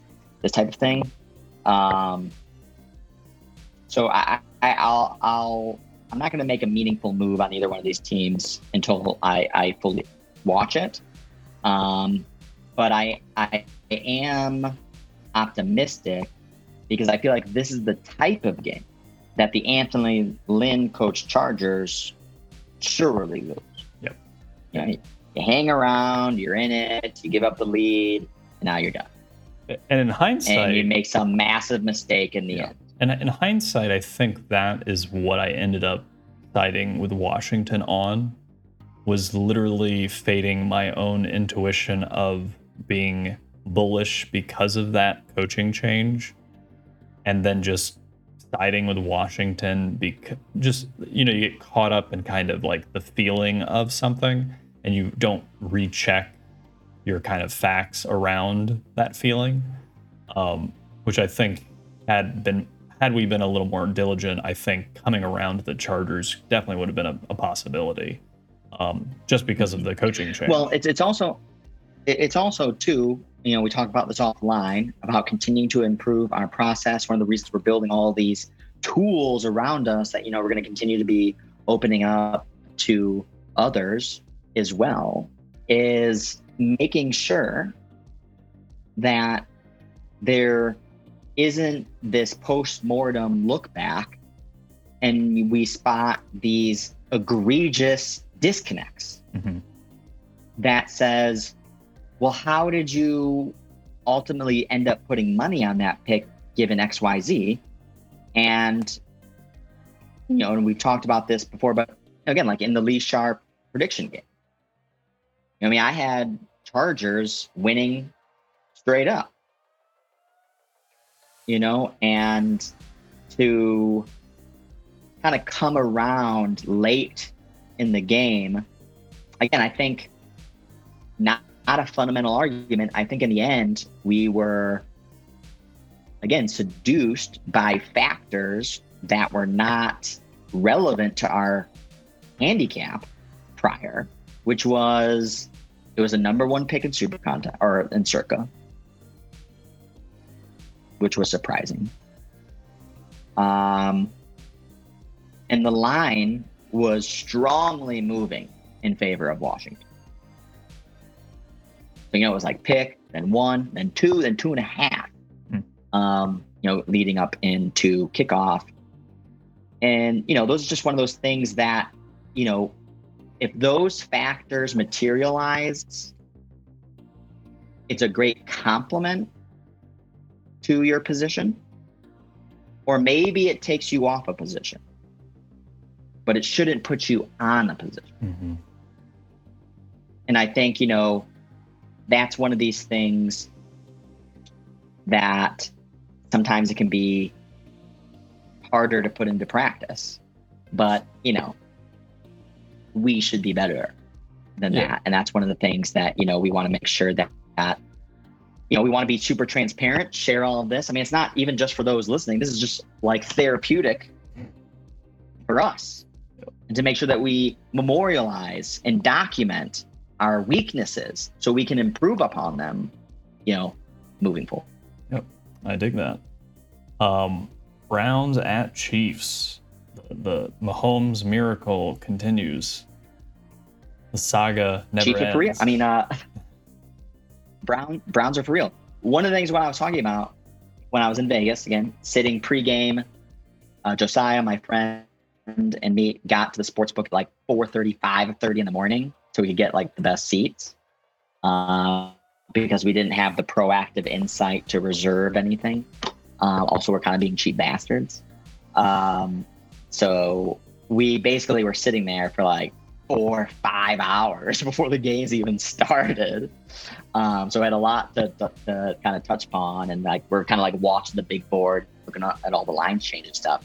But one of the topics of conversation was how I was talking about, and I think maybe I was mentioning to this to you offline when we were kind of doing our evaluation process, was that teams like the Warriors in basketball, like can only be so dominant for so long before the league especially when it's a team so dominant to the fact that literally the entire league evolves to literally like you construct rosters to not just be good, but literally just to be to defend that team. Yep. And we saw the entire NBA like, centers like don't exist anymore Hmm. in college or in NBA because of the Warriors. Hmm. And that just that's like philosophical change. Now I thought teams would catch up to the Warriors because oh they're going to start to learn how to defend the three point line more aggressively, and I was wrong about that. But because how they countered it was just oh the the Warriors shot 23s. Okay, well every team does that now. hmm You got Damian Lillard, James Harden, all these players shooting, you know, 35 foot threes. Like every other 10th player is like Steph Curry. Yeah. The whole game changed to defend against that team. And I think the NFL, like the, this is the fourth year now where the Chiefs are basically, you know, just clearly the most dominant team, uh, offensively, particularly. Um, and there's various teams. The whole AFC West, I feel like, Yep. is designed to beat them. They're literally not even thinking about them. They're just thinking, how do we beat the Chiefs? How do we beat the Chiefs? And there's teams all over the league trying to do that. And when that happens, you're literally constructing schemes. You're signing players specifically to beat this team hmm when that all is happening, you can't be the same type of awesome. And I was saying this, and my friend and, and Josiah were, you know, kind of laughing in my face. Um, what does the Warriors have to do with the Chiefs? No, I'm like, I- obviously it's a different game, but I'm just saying, like, thematically. And and I feel like the Browns are literally a team specifically built to try to beat the Chiefs. And I think they pretty much did in this game. They just aren't quite there yet. But several low probability events had to materialize for the Chiefs to end up squeaking this one out. You know, punter drops the ball. Chubb fumbles on their own sideline. You know, Mayfield gets antsy, throws the pick. Hmm. You know, Mahomes does his typical, you know, bomb you know, and completes it to Tyreek Hill for a super long touchdown. Now, obviously, he's really good at doing that, so I don't want to say it's like lucky or anything, but you know, still low probability. Yeah. yeah. And uh, basically, what I'm saying is, is you got to be careful betting the Chiefs this season, especially against the spread, because even when they aren't, even when they are one of the best teams, they don't cover a lot. But especially if they're not going to be one of the best teams, Yeah. you got to be careful, especially around that Chiefs premium. And then the Browns look is good, better than advertised. Uh, especially some players really stepped up who we didn't expect them to. Um, lost Jedrick Willis, one of their best offensive linemen, so that's worth noting. Um, but very excited to watch. I mean, Baker Mayfield was dropping dimes, passes like I never seen him really make consistently. I mean, again, he ended up choking in the end, reverting back to form. But I think that decision making process can continue to improve. He's still young, has a great coaching staff, has some great people in his ear. And I think he's smart enough to continue to evolve meaningfully so over the course of the season. Like it. All right. Browns win the North. I think that's Oh, Browns yeah. win the North. Yeah, yeah. No, I, I always had the Browns winning the North, but I had Steelers as my number two. We'll see if that plays out. Um, I mean, with Ravens injuries, it seems very close to probable at this point. Um, Dolphins Patriots. I haven't watched the game yet. I will. Any any takeaways? I think just to my to my point earlier, you know, Mac Jones looks for real. Very, very impressed. Again, I keep going back to a lot of the commentary, color commentary that Josiah and I were sharing during the week or during the during the the Sunday, and both of us were just kind of really blown away, impressed by Mac Jones. It's not just like, oh wow, that was a that was a 30 yard pass. Impressive, like highlight reel type stuff. In fact, it wasn't the highlight reel type stuff.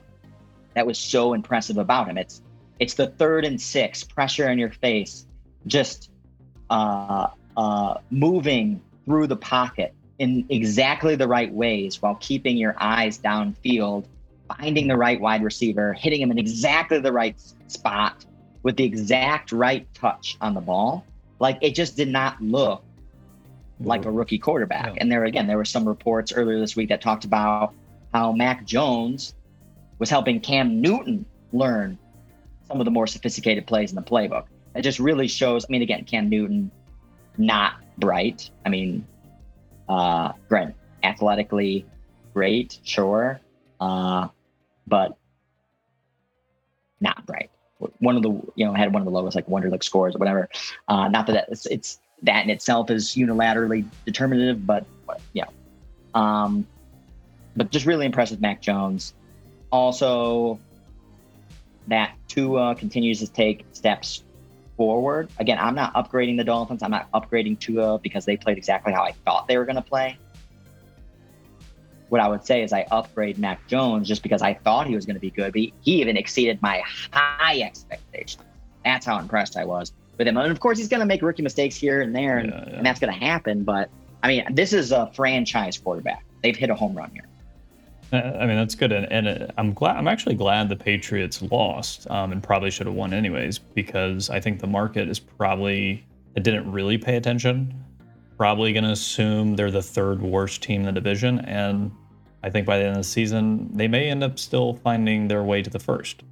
Um, so that's still kind of my bold outlook for this division, especially. Um, uh, moving on, so a couple more games left. Broncos, Giants. Um, I started to rewatch this when I, I only got to the first half. Mm-hmm. Through the first half, I mean, God, you know, just they can't run the ball, and Daniel Jones is just not a good decision maker. I don't know. It's it's yeah. it's literally this. I don't need to watch more. I, I don't need to even watch the rest of the game to know what the Giants are. They're exact. They're the same team as last year. Mm-hmm. They're not going to be much better. They maybe have a little more upside with a few more weapons. Um, Saquon finds form, but you know his uh, his rushing was the worst in the NFL. Um, week one, he was he was graded as the worst running back, starting running back in the NFL. So I I don't know. Gi- Giants to me could end up being a two to three win type team this season. I, I they have the defense to pull out some more wins, but I wouldn't be shocked. shocked I wouldn't be shocked if they crumble uh, throughout the season. Boom. See, when we're talking about drafting this market narrative doc that we've been talking about, mm-hmm. you literally just summarized the market view on the Giants. Perfect. To be so, to, I'm, not saying it's quick. wrong. I'm oh, not saying I know, I know. I'm not saying it's not sharp. I, am just saying that is well. But to, you ask any better, mm-hmm. any better, that's the view, and so that's what you need to write in this document. But to be, to be clear, though, that that was my market view before the game. And what I'm saying is the game is just confirming it. It's not a new market narrative from my position. No, no, yeah, exactly, exactly. What I'm saying is is moving forward, mm-hmm. if you're trying to bet the Giants or bet against the Giants, you need to find edge. And what I'm saying is in that narrative mm-hmm. is consensus view. So and to, to tilt one way or the other, you need to find something that like well, this looked not as bad. And actually, I can't provide a lot of commentary on this because this was one of, I guess, probably one of the least interested games because in the Superbook where, where we were watching it, it was like on the farthest side, like where basically no one can really see it. It's at such a terrible angle. So we didn't really get to see much of this game. Yeah. And, and I mean, I've, I've already put money out on the Giants for Thursday night. So it's not it's not a I'm afraid to bet the team. It's merely a on a macro view. Joe Judge is who I thought he was. Jason Garrett is who I thought he was. Um, Saquon Barkley not being able to run with that offensive line is what I thought it was. It's just like it, you know, mm-hmm. and it's a Denver's a good team and a good defense. Uh, you know, at least an average team. Um, so just what I'm saying is there's nothing new. There's there's there's mm-hmm. not at least in this mm-hmm. this first game anecdote. Um, my market yeah. expectation was basically met. It's why I was on the. I mean, I, I really, I'm, I'm kind of disappointed.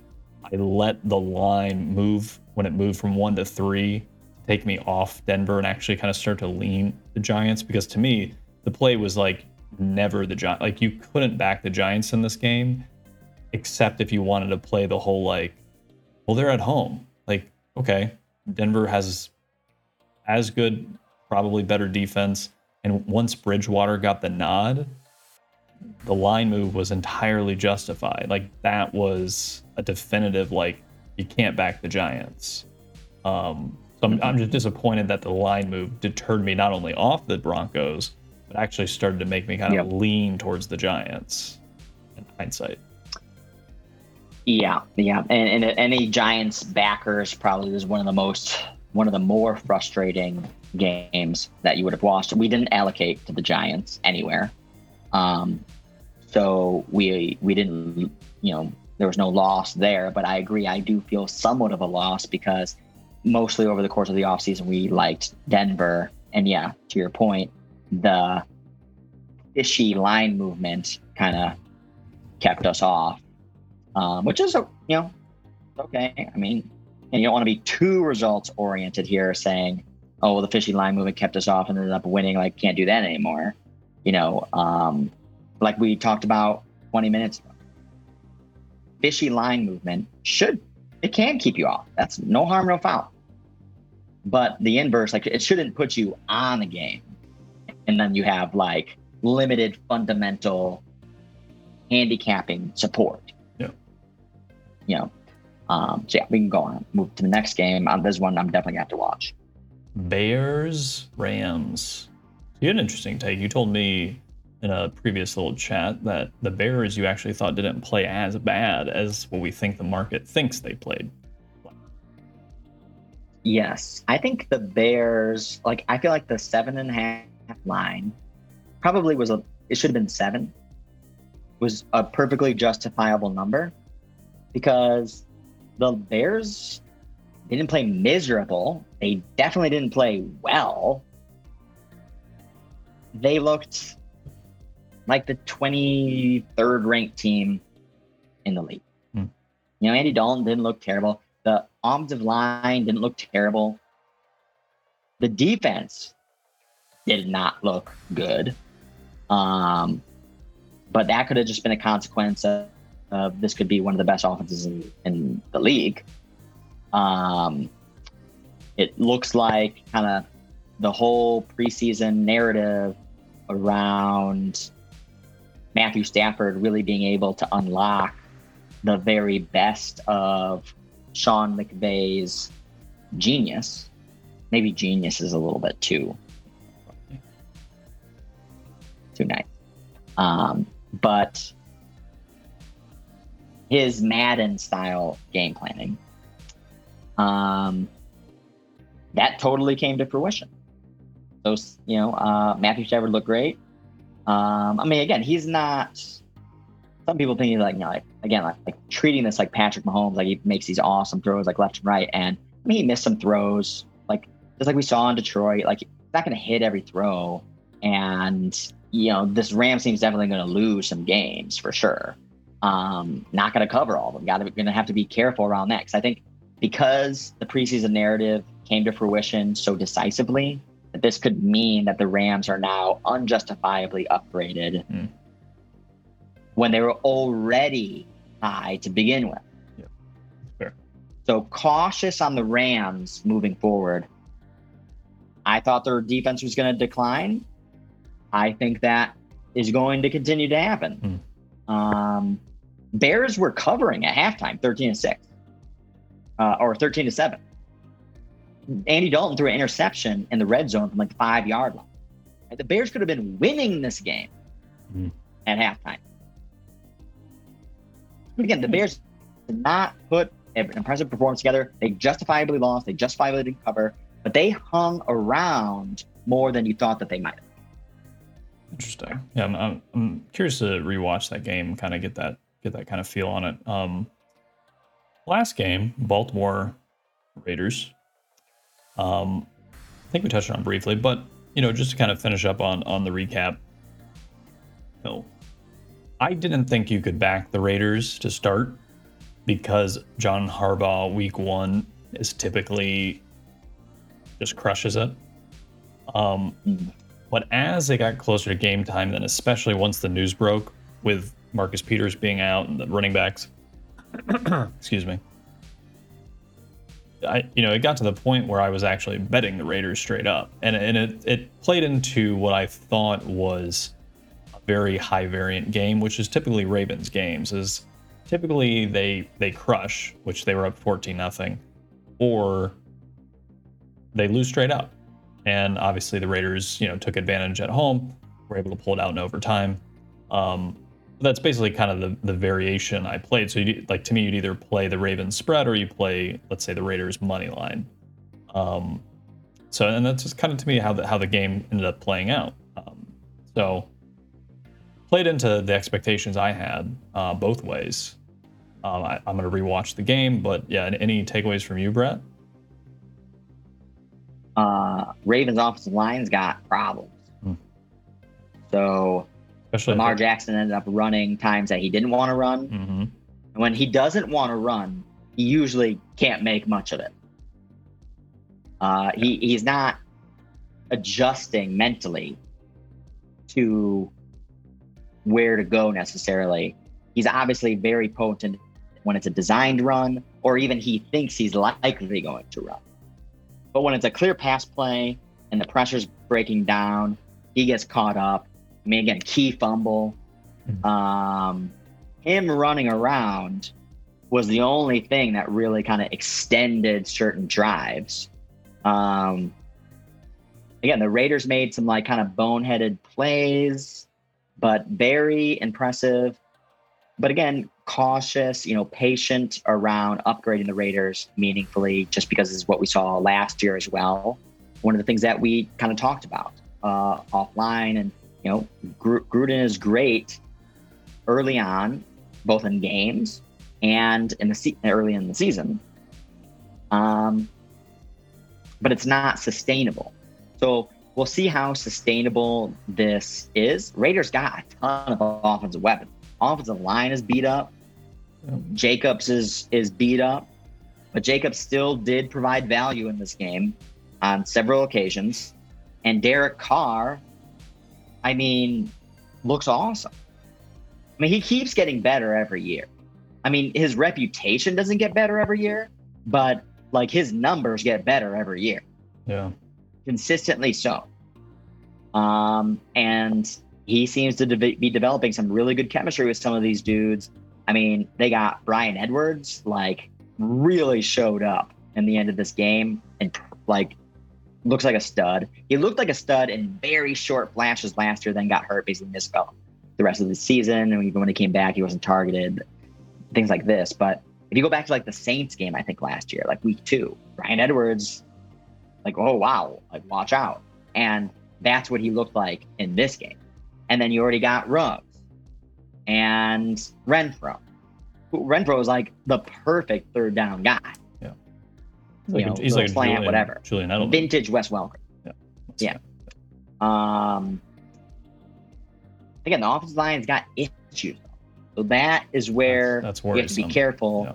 That the the Raiders did a good job of kind of like bringing additional guys in to then do these kind of blocks. This should to add the extra layer, and then the and then the Ravens defensive line got banged up again. Yeah. Uh, like Ngakoue, or I mean, uh, Ngakoue went out for the Raiders. Uh, but again, some of the players on the Ravens side also got beat up, so that they were the same sort of pressure necessarily wasn't there. Um, yeah, but a lot of injuries in this game. So, you know, again, I'm patient on upgrading the Raiders, but they still could be bet on here in the first quarter of the season. Yeah, I dig that. Um, yeah, so I think uh, that wraps up our week one recap. Is there any final, final thoughts on the week one recap as far as just final mm. takeaways? No, I would just say let's not overreact to too much here. Um, I think pretty much, you know, we just went through every single game and, you know, I didn't really talk a lot about, well, I'm, I'm upgrading this team a lot, yeah. or I'm definitely downgrading this team a lot. And that's how it should be. Yeah. So if you're upgrading, upgrading a team massively off this week, reflect yeah. on your I would, I would say the only team I'm meaningfully upgrading because I was unsure of them. Um, but now I think I have the confirmation I, I was looking for against a good defense. Is really the Chargers. Is just I I wasn't sure if they were a true viable contender, but you know the way that offense played versus maybe a top five, top definitely a top ten defense on the road first week of the season. Um, they really did whatever they wanted to, and and it was a low scoring affair in the end. Uh, some turnovers and, and the red zone type stuff, but you know, it just quite impressed with uh, Herbert Herbert's uh, maturity um, and the offensive scheming uh, was just really. I didn't expect it. I didn't, you know, you want to temper expectations from a rookie uh, breakout season a little bit, um, but you know, week one so far so good. So if that continues, you know, watch out in the, in the big picture for the Chargers for sure. what one. I would say is, is I think my last takeaway for the week then would be is uh, again we weren't bear bullish, too bullish on, on the Titans at all, but I would be cautious around completely dismissing them now. Hmm. Like this is going to be an old school offense. Like, and who knows? Maybe it could be. I mean, again, I thought that was a downside risk. Um, but all, all I'm saying is, uh, you know, this was like the number two ranked offense or something last year. And I understand the differences uh, this year, but you know, just be careful if you think that what we saw in week one from the Titans is going to be a pattern of what we see over the course of the season. There you go. Well, that's it from us, and uh, talk to you on the flip side.